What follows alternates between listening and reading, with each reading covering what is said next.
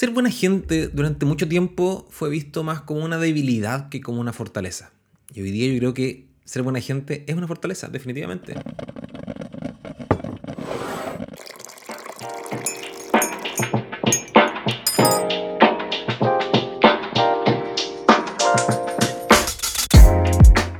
Bienvenida, bienvenido nuevamente a compartir un cafecito. Espero que tengas tu cafecito ahí a mano, un tecito, un mate.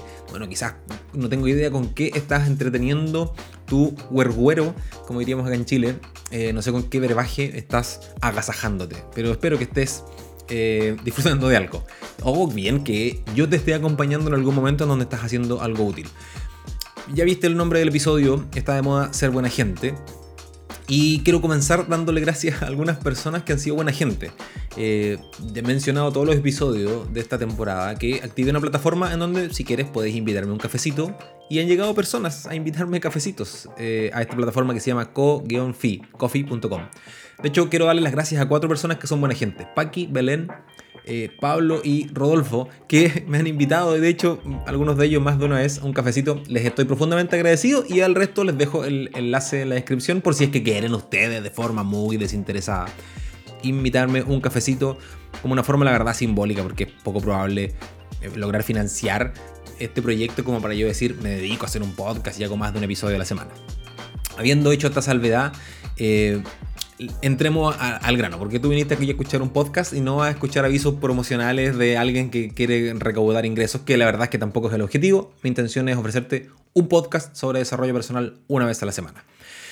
A ver, contexto. Estas son observaciones personales, es decir, son mis observaciones, basadas en lo que yo he estudiado, basadas en las lecturas que he hecho, en estudios que he leído, en libros. Eh, pero la verdad es que a este episodio no te traigo autores, no te voy a traer libros, lo que traigo es un ejercicio de amor propio, de autoestima profesional, porque yo soy un profesional de las ciencias sociales, soy un magíster en comunicación, soy un licenciado en educación, por lo tanto, lo que te voy a ofrecer hoy día es mi interpretación. El autor soy yo. Y claro, puede sonar un poco ególatra, pero es que soy un experto en la materia eh, y estoy ah, intentando comportarme como tal y creerme un poco el cuento, en un ejercicio, insisto, de amor propio y de autoestima profesional de la cual la mayoría de las veces carezco. Entonces, eh, con, toda, con toda libertad tú podrías decir, escuché un, o, eh, presté atención a la reflexión de un profesional experto en la materia, y ese soy yo, que te ofrezco esta reflexión. Primero, la bondad, tal como lo escuchaste en la intro, eh, el ser buena gente, no necesariamente fue visto como una virtud, aunque sí, es algo bueno a priori, no siempre fue visto como una virtud, sino que más bien fue visto como algo que, te, que generaba debilidad, como, de hecho como un defecto. Y por el contrario, eh, era un prerequisito para algunas posiciones sociales, para algunos cargos, para algunas responsabilidades o para algunos roles sociales, eh, ser todo lo contrario a buena gente, a bondadoso, a buena persona. Eh, se esperaba que tuvieras un carácter fuerte si es que querías liderar algo, una comunidad, un proyecto, tu familia. Se esperaba que tuvieras un carácter dominante, que, que, no te dejaras doblegar por, por el contexto que no fueras una persona fácil de conmover, por ejemplo, y que así tú pudieras llevar adelante un proyecto sin importar que alrededor tuyo estuvieran pasando cosas. En cambio, cuando habían personas que se dejaban conmover, probablemente abandonaban el proyecto o lo desviaban a favor de justamente eso que los conmovió. Y eso era visto como una virtud, no dejarse conmover. O la posibilidad de racionalizar todo, y no dejarte llevar solo por los impulsos de tu corazón o por tu temperamento o por tus emociones, sino que dejarte ir por la razón y por las decisiones tomadas calculadamente y que ah, se supone que no iban a fallar. ¿no? Y, y, en cambio la bondad, ser buena persona y estos adjetivos medio blandengues que te estoy describiendo eran vistos, la verdad, como algo negativo, sobre todo en estas posiciones. Y el liderazgo, si, si te tocaba en aquellos tiempos y aquellos tiempos no estoy hablando de un pasado prehistórico, estoy hablando hace 15 años atrás, 20 años atrás, en el mayor de los casos. Tu liderazgo, para que fuera un buen liderazgo, tenía que ser un liderazgo fuerte, un liderazgo en donde acá en Chile decimos que la gente no se te suba por el chorro, que, que, las bases, que las personas a las cuales tú estás liderando eh, no eh, hicieran tambalear tu liderazgo, sino que tú pudieras sobreponerte por encima de ellas, valga la redundancia, y un liderazgo más bien autoritario. Obviamente nosotros hemos hecho una transición, seguro tú has estado en algún espacio de formación sobre liderazgo y te han hecho ver que el liderazgo tiene que ser todo lo contrario, una cosa empática, una cosa más blanda, justamente el antónimo de esto que se veía antes. Y claro, lo enseñamos, lo aprendemos, hacemos toda esta reflexión de que en realidad tenemos que ser buenas personas. Hemos recibido formación sobre eso, pero una cosa es la teoría y otra cosa es lo que realmente hacemos. E, entonces, hace un tiempo, y hace no tanto tiempo, de hecho, esto que te estoy diciendo, 15 años, 20 años, los 2000, por ahí, ser jefe, ser líder y tener un carácter de mierda era algo completamente compatible y esperable y no era malo. No era malo que el jefe fuera, no sé si tú viste, por ejemplo, los documentales o las películas eh, de semificción de Steve Jobs, el, fundador, el creador de Apple. El tipo era, tenía un, un carácter nefasto, era una persona completamente desagradable y así la mayoría de las, de las películas y documentales que hablan acerca de grandes genios, de empresarios muy exitosos, que la verdad es que como persona eran tipos horribles. Cero ganas de tener, de tener una persona como ellos de amigo o de cercano.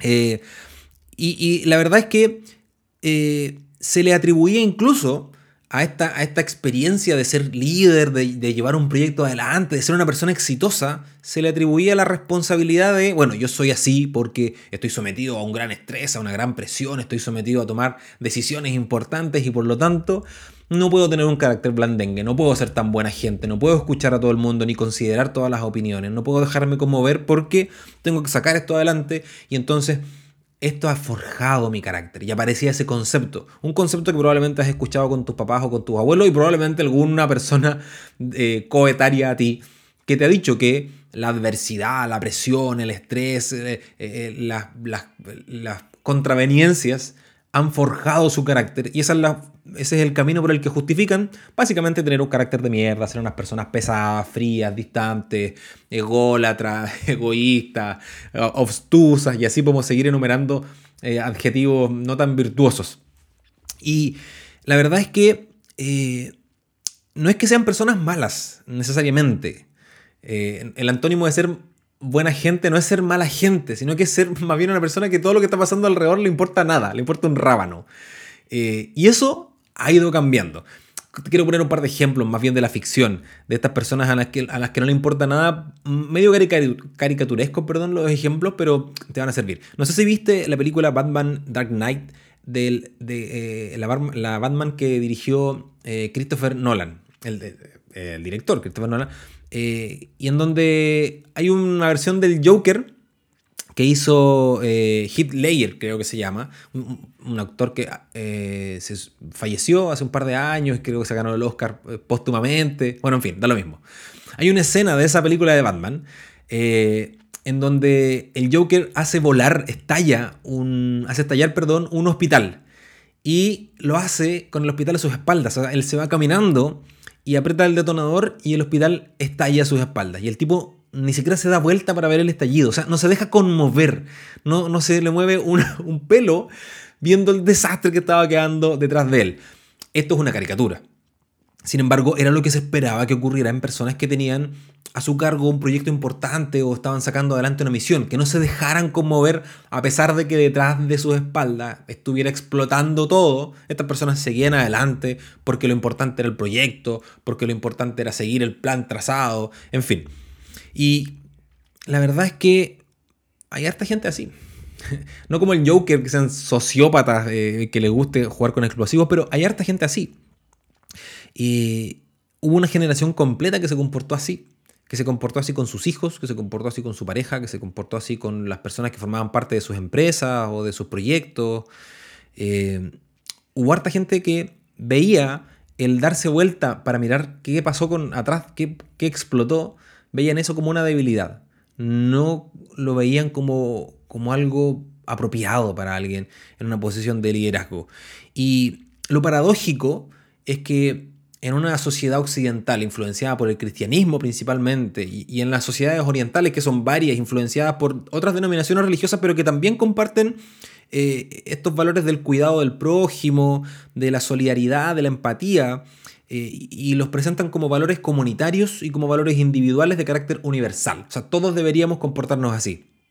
Sin embargo, aunque tenemos este barniz eh, no sé cómo llamarlo, este barniz cultural, en Occidente y en Oriente se validó durante mucho tiempo no ser tan buena persona. Se validó tener este carácter que, que no se dejaba conmover. Eso es muy raro. Lo bueno es que hicimos clic. Lo bueno es que, es que nos dimos cuenta que por ahí no iba. Y claro, probablemente varios nos dimos cuenta de forma nominal, lo tenemos teóricamente, todavía no somos capaces de llevarlo del todo a la práctica. Pero hicimos clic y se puso de moda ser buena gente. Se puso, se puso de moda eh, no solo hacer que te vaya bien en la vida y ser exitoso y ser una persona que sigue sus sueños y que saca adelante proyectos, sino que se puso de moda que tiene que ser un requisito para ser exitoso ser buena gente. Y ya no es compatible ser un líder que es mala gente. Para ser líder hoy tienes que ser buena persona. Y, aquí la verdad es que eh, aparecen varios, varios ejemplos pop, ¿no? ejemplos de la cultura popular, en donde hemos visto la transición. Por ejemplo, antes tú podías ser un artista, podías ser un músico, una estrella de cine y ser una persona mal educada, podías destruir cosas, llegar borracho, llegar tarde, comportarte como un niño malcriado. Y en general la cultura los excusaba diciendo que la verdad es que eran artistas y eran, era parte de sus extravagancias y, de su, de su eh, no sé, de su creatividad y de su carácter. Y justamente es tan genial porque al mismo tiempo es tan como la mierda como persona y justificábamos que hubieran ese tipo de personas, así como también justificábamos empresarios que, claro, eran tipos déspotas, muy amargos, muy distantes de su personal o de los colaboradores de su empresa, pero decíamos, bueno, pero así es como sacó adelante esta empresa, así es como se convirtió en un genio creativo. Y incluso si se veían sometidos en una situación de escándalo, de escándalo legal o de escándalo social, lo justificábamos, lo comprendíamos, decíamos, bueno, es parte de las extravagancias de, de estas personas.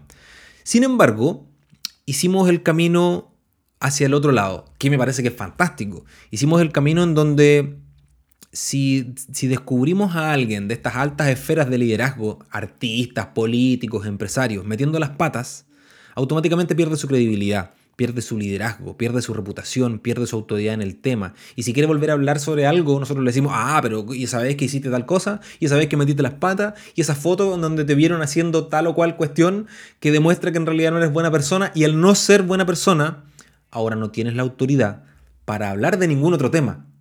Y eso, eso, eso es fuerte, porque antes sí podía. Yo me acuerdo que cuando era adolescente y preadolescente, 10, 12 años, me gustaba Nirvana me gustaba Nirvana y el vocalista de Nirvana, que se suicidó, Kurt Cobain, era un tipo que rompía guitarras, que escupía a la gente, que llegaba borracho, que no llegaba a los conciertos, sin embargo todo el mundo lo alababa y le aplaudía. Si hoy en día llegara un artista así, nadie escucharía sus canciones, estaría eh, en redes sociales, sería trending topic para, para bloquearlo, para que no haga conciertos, para que nadie lo contrate, para que nadie escuche sus canciones, para que sean borradas de Spotify y de YouTube hemos hecho un cambio social bien bonito, la verdad, y bien positivo. Y, por ejemplo, volviendo al, mundo del cine, se hicieron muy populares eh, las fotos y los memes de, Kenny Reeves, el protagonista de Matrix, el protagonista de John Wicks. Eh, y se hicieron populares estas fotos y estos memes justamente porque Kenny Reeves aparentemente es buena gente. No solo es un actor talentosísimo en, en películas de acción y de disparar y hacer cuestiones que no son tan de buena gente, sino que además de ser un muy buen actor de acción, es muy buena persona. Y las fotos lo muestran comiéndose una simple hamburguesa, sentado en una banca, en una plaza el día de su cumpleaños, usando el transporte público, vistiéndose de una forma eh, muy sobria, muy austero, eh, con un estilo de vida muy de gente común. Y se le valoró él, que es un genio artístico en el cine, y al mismo tiempo es una buena persona, con algunas eh, reflexiones sobre la vida que también lo, convirtieron como en meme, pero al mismo tiempo en una especie de figura eh, muy positiva. Eh, y la verdad es que ha sido bonito, no solo les traigo a colación el ejemplo de Kenny Reeves, pero ha sido bonito ver cómo cuando alguien de las esferas sociales más populares se comporta como buena gente, todos los demás le atribuimos o, validamos todas estas cosas buenas que ya hacen. O sea, son buenos profesionales, son buenos actores, son buenos cantantes, son buenos empresarios. Pero si sumado con eso son buenas personas, entonces listo. Ahora sí, veo tus películas, compro tus productos, sigo tus ideas, escucho lo que estás haciendo. Porque no basta solo con que seas exitoso, con que hagas bien tu trabajo, sino que necesito que seas buena persona. O sea, se puso de moda realmente ser buena gente. Y qué buena moda. Me parece, y de hecho que tú estés escuchando este episodio, que estés escuchando estos podcasts, justamente es parte de eso, de una moda, en el buen sentido de la palabra. O sea, antes este tipo de cuestiones no se conversaban, estos temas no se tocaban. Entonces, es muy positivo y muy favorable en el, ambiente en el que estamos metidos.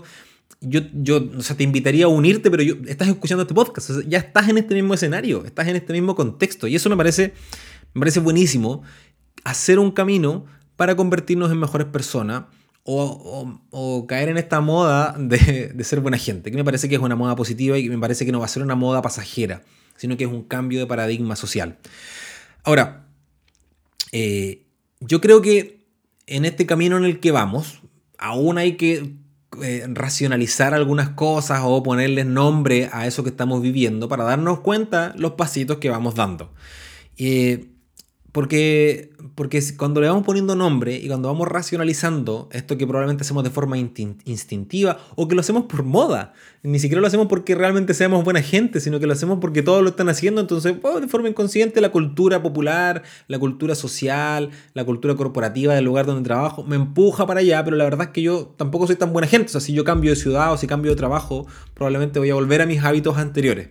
Por eso es saludable evidenciarlo para decir, ah, ok, esto es mío, me lo apropio, o solo estoy siguiendo las instrucciones o me estoy moviendo al ritmo de que se mueve, que se mueve la masa. Entonces, eh, primero quiero hacer esta salvedad, que me parece que en la generación de nuestros padres y de nuestros abuelos estas cosas no eran temas. Y estos temas no eran conversados porque no hacía falta convertirse en buena gente. Ya te decía, ¿no? Los liderazgos se veían de otra forma, las, las personas de mayor influencia no requerían tener estas características. Sin embargo, hicimos, hicimos un cambio. Eh, porque para nosotros la verdad es que no nos basta solo con que nuestros hijos tengan sus dientes derechos y hayan hecho su programa de ortodoncia, que tengan un título universitario, poder comprarnos una propiedad para vivir y tener nuestra jubilación.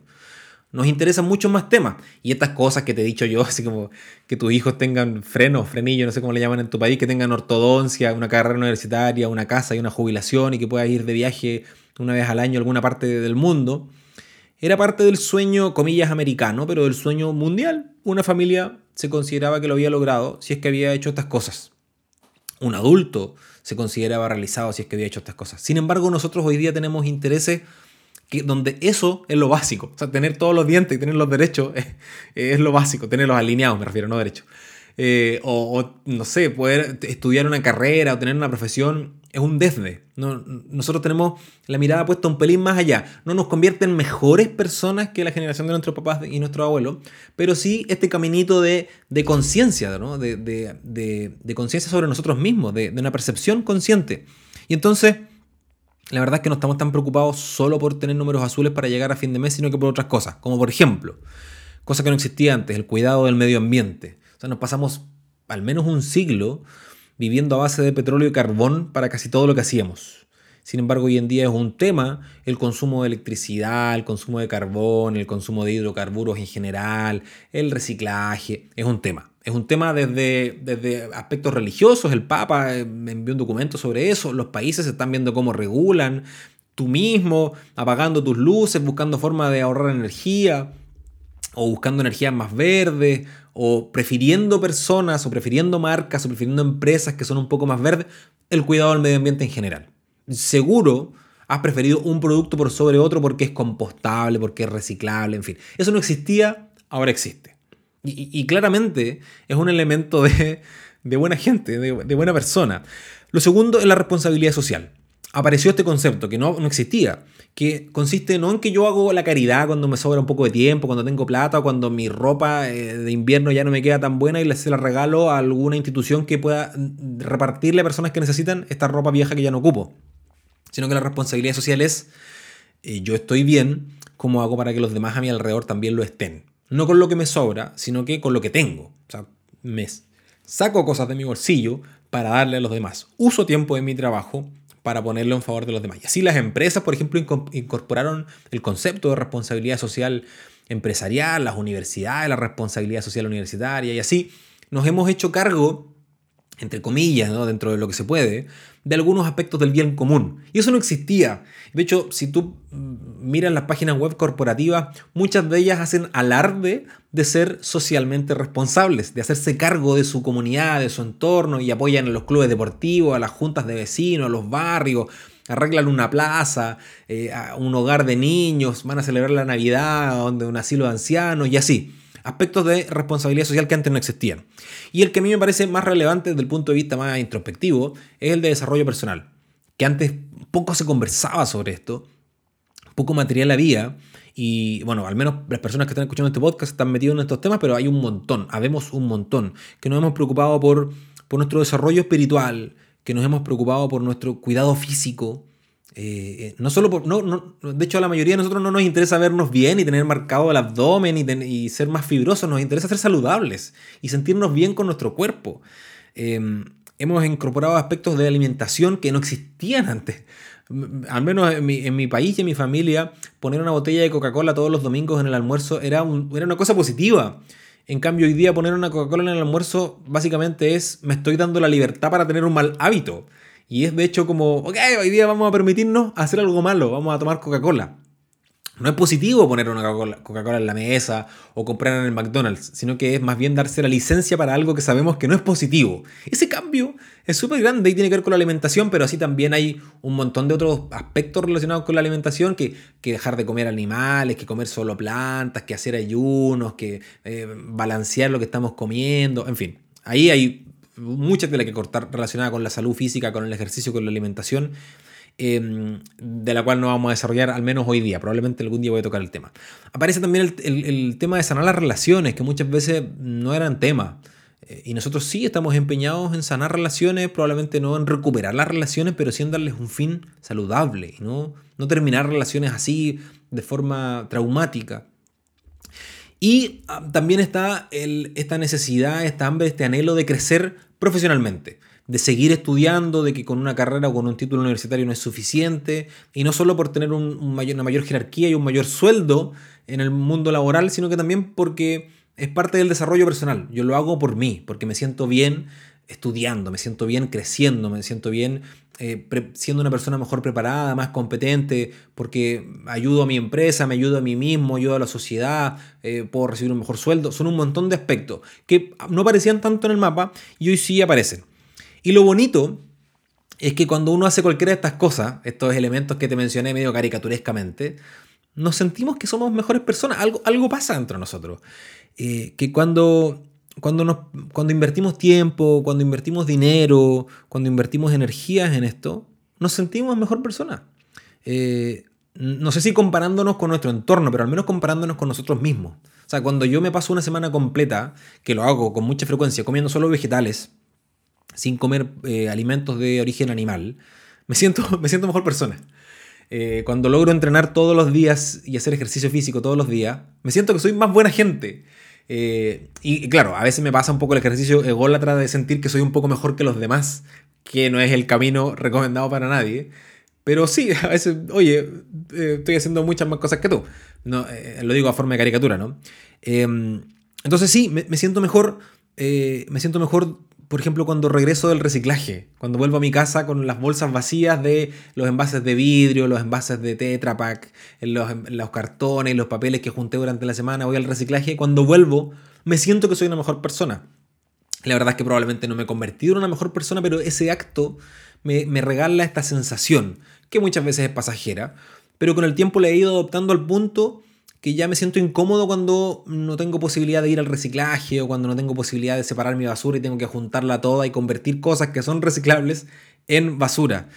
Y me siento súper bien también, me siento buena persona, me siento buena gente, después de darme un tiempo para mí, un tiempo espiritual para mí, un tiempo de meditación, un tiempo de, de mirarme interiormente, un tiempo de rezar, de contemplar. Cuando me doy un tiempito de vida interior, que intento dármelo todos los días, aunque sean cinco minutos, al cabo de ese tiempito de vida interior, me siento que soy más buena gente. Aunque probablemente no lo soy, pero esa sensación me ayuda y me reafirma en estos hábitos. Es algo así como, como el, estímulo conductista pavloviano, de que hago algo bien y me doy una recompensa a mí mismo, por lo tanto repito, me pasa eso. Y, y la verdad es que está documentado, que nos pasa eso. Por lo tanto, esta, estos, estos aspectos de la vida que te mencioné, que la verdad, insisto, son caricaturescos. O sea, eh, el cuidado con el medio ambiente, la responsabilidad social, el desarrollo personal, espiritual, físico, de alimentación, sanar las relaciones y crecer profesionalmente.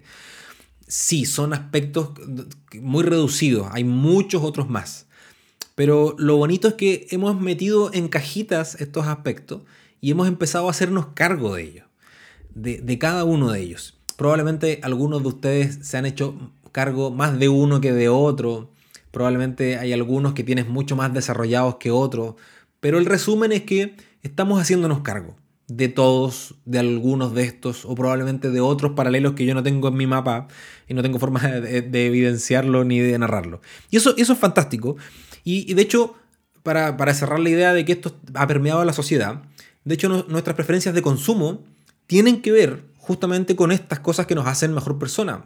preferimos comprar en el supermercado un producto que tiene un envase reciclable o un envase reciclado o que fue, perdón, o que fue elaborado sin afectar al medio ambiente o sin afectar animales o sin, eh, no tengo idea. O sea, un producto que tiene un buen origen o que va a tener un buen final. Y lo preferimos. Y al menos a mí me ha pasado y lo he compartido con otras personas y he recogido el mismo testimonio que cuando no puedo permitirme comprar eso porque es muy caro, porque es privativo, porque la verdad es que se hace innecesario un gasto de esa calaña, porque la mayoría de las veces este tipo de cosas son más caras, me siento un poco culpable y tengo que darme excusas a mí mismo de, pucha, me habría gustado comprarlo si hubiese tenido el dinero. No lo tengo, no lo voy a comprar.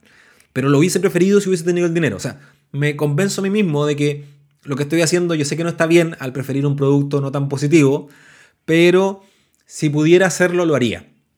Y eso habla que incluso esta idea de ser buena gente ha permeado a nuestros hábitos de consumo. O sea, queremos consumir cosas que hacen bien o cosas que no hagan mal al planeta, a la sociedad, a la naturaleza, a las personas, a la basura. Eh, y eso es muy bonito. Ahora, eh, claro, todas estas cosas son cosas cosméticas, todas estas cosas son cosas superficiales y, todas estas cosas podrían ser simplemente una moda. Habría que ver cómo hacemos para, para apropiarnos de esto, habría que ver cómo hacemos para para que justamente no sean solo moda y para que este camino de convertirnos en buena persona sea algo real en nuestras vidas y no solo porque la cultura popular y la cultura social nos está empujando hacia allá. Ahora, quiero recalcar esta idea. Estás escuchando, estás escuchando un podcast sobre desarrollo personal y probablemente no es el primer episodio que escuchas. En promedio este podcast lo escuchan 200 personas por semana y a este podcast no le va bien seamos sinceros. 200 personas en un podcast es poca gente. Pero hay miles de podcasts que hablan de estos temas, que tienen millones de reproducciones. Entonces eso quiere decir que esto es como un tsunami de personas que están intentando ser mejores personas. A través de justamente la educación, eh, de formarse, de escuchar reflexiones como esta, pero también de ver videos en YouTube, de comprar libros, de hacer cursos, de acercarse a un grupo, de ser parte de una comunidad, de pagar por un terapeuta, por un entrenador, por un... En fin, somos una avalancha de personas que estamos intentando hacerlo bien. Y la verdad es que, no sé tú, pero yo encuentro que esto es maravilloso. Y me da mucha esperanza, mucha esperanza social, mucha esperanza en nuestro entorno. Aunque sin duda hay un montón de personas que siguen siendo gente de mierda y que no tienen ningún interés en convertirse en buena gente. Habemos un montón de personas que estamos haciendo el sincero esfuerzo por convertirnos en mejores personas, por ser más buena gente. Y, eso me pone muy feliz y quiero que te quedes con ese gustito con ese gustito dulce de estás haciendo un camino de buena persona. Qué fantástico. Y no estás sola o solo en esto, habemos un montón. Hasta aquí llego, no quiero alargar más el episodio, solo quería ofrecerte este análisis de este paso en donde valorábamos antes el ser mala gente y ahora valoramos el ser buena persona, se ha puesto de moda y probablemente tú estás en esa moda también. Cuéntame porfa en los comentarios de YouTube qué aspectos de tu vida son justamente estos en donde tú crees que eres más buena persona o compártemelo por Instagram. O si puedes además compartir este episodio en tus historias de Instagram mayoría un montón. Y nada si es que estás comiendo bonito si es que estás haciendo ejercicio reciclando o haciendo cualquier otra cosa compártelo. Va a ser bonito ver que habemos varios haciendo este camino de ser buenas personas pórtate bien, cuídate harto, esta pandemia asquerosa no se quiere ir, así que tenemos que seguir con la guardia alta, bien firmes para que no nos voltee, para que no nos pase nada a nosotros ni a nuestras familias. No tengo más. Hasta la otra semana. Nos vemos. Un besín. Chau.